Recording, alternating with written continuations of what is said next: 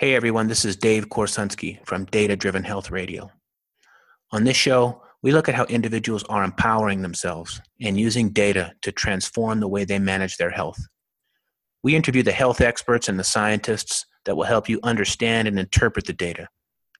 We speak with the entrepreneurs who are building the tools and the technology that are allowing us to quantify our health in novel and powerful ways. And most importantly, we speak to the individuals who are beating the odds on everything from cancer to diabetes to weight loss and general health and wellness. This show is brought to you by Oura. They make a state of the art ring that can track sleep cycle analysis, activity, and recovery. You can learn more about this product at headsuphealth.com slash Oura. That's O-U-R-A. This show is also brought to you by our good friends over at Keto Mojo. They are making a highly accurate and highly affordable device for testing blood sugar and blood ketones. Check it out at headsuphealth.com slash ketomojo. And lastly, the show is brought to you by LEVL. They are making a clinical grade breath ketone analyzer, which measures your level of fat burning and ketosis through a simple breath. You can learn more at headsuphealth.com slash levl. That's L-E-V-L. All of these amazing products are integrated with Heads Up Health they all allow you to quantify your health in novel and powerful ways. So check them out. Thank you to our sponsors. Welcome to our show, and let's get into it.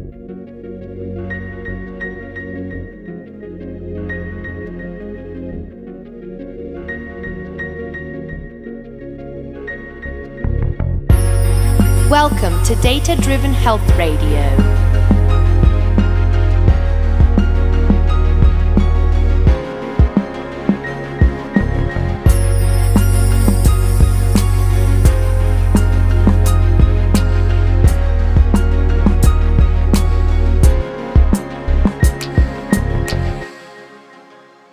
Everybody, this is Dave Korsunsky from Data Driven Health Radio, and we are back with a new series on the podcast, and we call this series Quick Hits. And on this series, we really just want to go very deep into one topic, keep it short and concise, and get you back to your day. So, with me today is my good buddy, Dr. John Limansky, and we are going to talk about the adverse health effects of vegetable oils and industrial seed oils. So, welcome, John, and thank you for joining us. Yeah, hey, Dave. How's it going? Doing wonderful. Thank you. So, just to set some context for everybody here on how John and I got started on this topic, we were out skiing one day and I was about to take a huge bite of my delicious omelet when Dr. John started grilling me on the dangers of the vegetable oils that the omelet was most likely cooked in. So, completely ruined my appetite for this delightful omelet. Uh-huh. And we figured, well, we might as well make a positive out of this thing and share some of that information that you shared with me over breakfast with the rest of our listeners. So, yeah, I'm not, I'm not really invited to many meals these days. no, you can call, you can show up after I eat. From now. All right, that'll work. That'll work. Yeah. You can pretend. Yeah. So, John, we're going to put 10 minutes on the clock here. We want to be super concise with these segments. So, I'm starting yep. the timer now. And just share with uh, everyone listening what you shared with me about how these oils work in the body, how they get stuck, how to avoid them, what we can do about it, just how do we educate ourselves around this topic? Yeah. Well, thanks for that introduction. I think it's important that people understand. So where I'm coming from, I promote more of a ketogenic way of eating, and I know you do as well. And so within that spectrum, there's a lot of different ways to do it, right? And so now that keto is becoming quite popular in the mainstream, I think it's important that people understand that it's not just a question of, okay, I eat a lot of fat and it doesn't matter what type of fat I eat. Absolutely, it matters. It makes a big difference. And so, one of the things that when you and I were having breakfast, I just noticed that if you go out to a fast food restaurant or any kind of restaurant, really, or eat packaged food, majority of the oil that you're going to get is actually a vegetable oil or a seed oil or something like that. And so you and I started talking about some of the impacts that those oils can have on the body, and it actually can be quite detrimental to your health. Hey, John, can I jump in? Before, yeah, absolutely. Before you go further, can you define vegetable and seed oils? Because I think even that is something that we need to unpack a little bit. Yeah, so, uh, you know, seed oil is technically a type of vegetable oil. I would say vegetable oil is going to be kind of the overarching, you know, label for oils such as soybean oil, canola oil, which is a, a byproduct of rapeseed oil. Other ones that are out there sunflower oil, soybean oil. I think I mentioned safflower. I've heard Sa- that safflower is another big one. So if you if you start looking at ingredients, you'll notice that there's a lot of different types of vegetable oils that are, are being promoted as heart healthy. And it all you, you have to kind of understand historically how we got to this point. So when saturated fat became really persona non grata, labeled as the cause of heart disease, companies started figuring out a different type of oil to use. And when you start making products that need to have long shelf lives, well, things like olive oil don't sit very well if they don't bake very well. Mhm. Things like lard, which used to be used as the main driver of all these products, well, now that has a high saturated fat content, and so companies couldn't use that anymore. So they started looking around for different kind of products that use, and one of the one they found that was the most successful was the vegetable oils. But even then, they had to do more chemical kind of chemistry to them to make them more stable. So mm-hmm. oils in general, if they're in a liquid form, they're pretty unstable. In order to have a long shelf life for products, you need to hydrate, hydrogenate them, basically put a hydrogen atom on the actual molecule. And that makes it into kind of a, a solid state that they can use in breads and chips and all those things. Problem with that is because of the, the way that that is created, you get a lot of trans fats. If you go back into chemistry, whenever you have a, a double bond in any situation, you can have something called cis or trans. And all that means is the orientation of the molecule. But for humans, trans fats have been shown to be very detrimental to health, including cardiovascular health, cancer, pro inflammatory. And so it took about 25 years for the FDA to actually remove. But you still have the problem of the vegetable oils being there and being the major, major oil that we consume. And if you go to like, so for instance, when we were having breakfast, I asked specifically the waitress, okay, well, what do you guys use to cook the food in? Do you use butter? And she said, yes, we use butter. And I said, okay, well, can you can you double check? Is it really butter? Is it margarine? What do you guys use? And she came back and said, well, it's actually margarine, Mhm. which is not the same thing as butter. So that's how we started kind of talking about the issues with vegetable oils. So I think we take canola oil because that's really the biggest one that you see in the market. Even if you go to Whole Foods, you'll see, you know, at their hot bar, usually the main ingredient is canola oil. And canola oil is derived from rapeseed, and it's ori- originally really in Canada. And canola oil is actually kind of a, a play on words. It's for Canadian oil low acid. And so if you go historically with this type of oil, initially in the 1950s, it was used as a lubricant for machinery. And so it was banned for people to actually consume it. And what they did is they kind of tweaked the formula a little bit, and then eventually the FDA accepted it as um, a type of oil that we can consume as humans.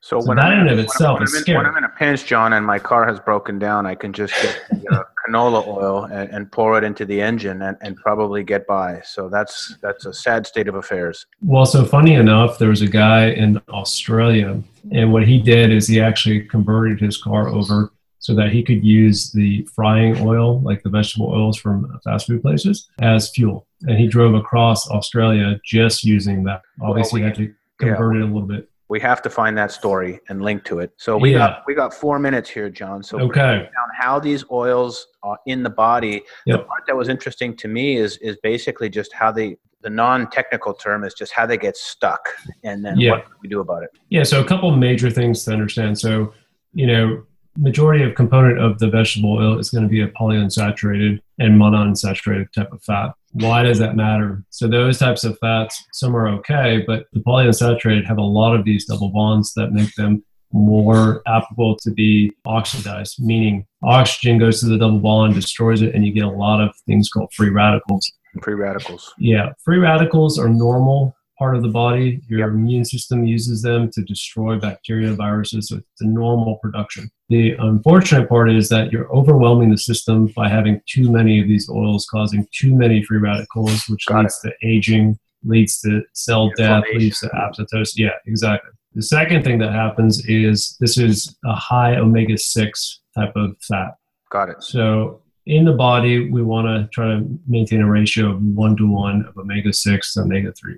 Yep. Why does that matter? Omega 6 tend to be pro inflammatory. When you look at the kind of pathway that it, it goes down, you get a lot of these pro-inflammatory cytokines, which your body needs. Again, we're not saying you get rid of all omega sixes, but you need to do a better ratio. The average American diet is 20 to 1.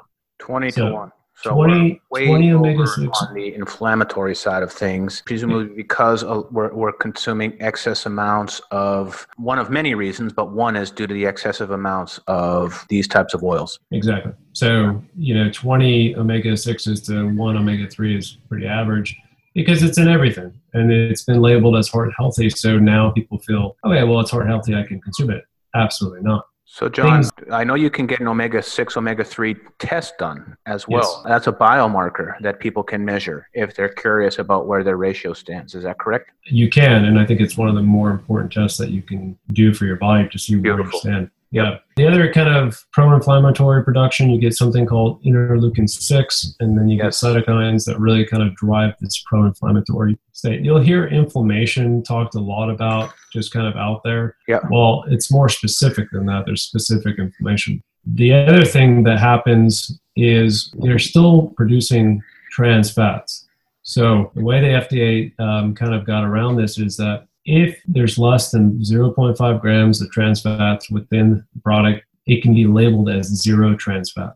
But if you're consuming a lot of these things, then you actually are consuming quite a bit of trans fats in your body. And these things, once they get into the cell membrane, so every cell in your body has a double membrane. It's called phospholipid membrane. And these are made up of fatty acids. So when you consume these things, they get stuck in those membranes. And once they get stuck, they become really hard, almost like plastic, is what it's been described as. And once it becomes plastic, the cell doesn't function very well. And your body tries to get rid of it. And so you continue to get this pro inflammatory kind of cascade. Your body sees this as foreign, it tries to get rid of it. And then that happens in all the cells in your body, specifically your liver. So your liver gets absorbed a lot of these, your brain, and these things don't function as well.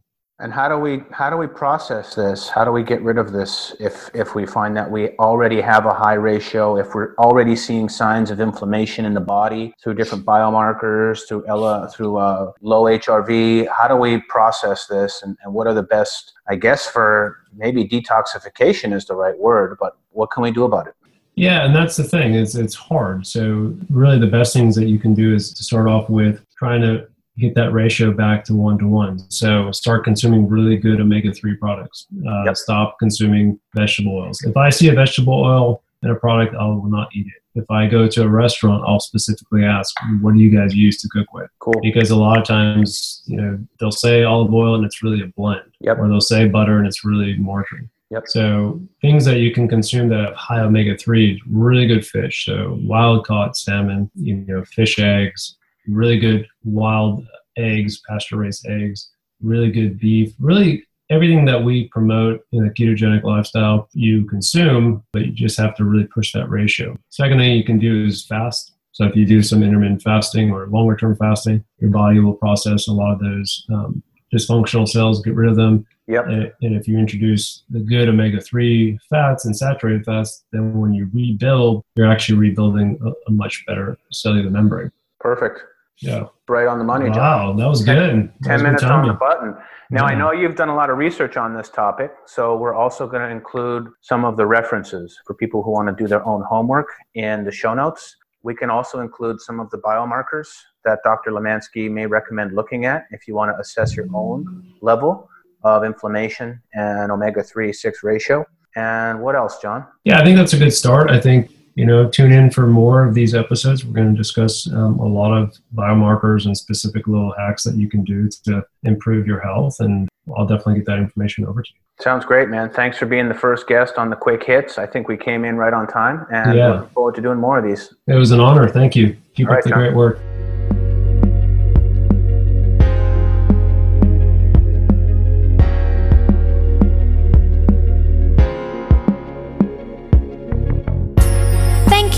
Listening to Data Driven Health Radio.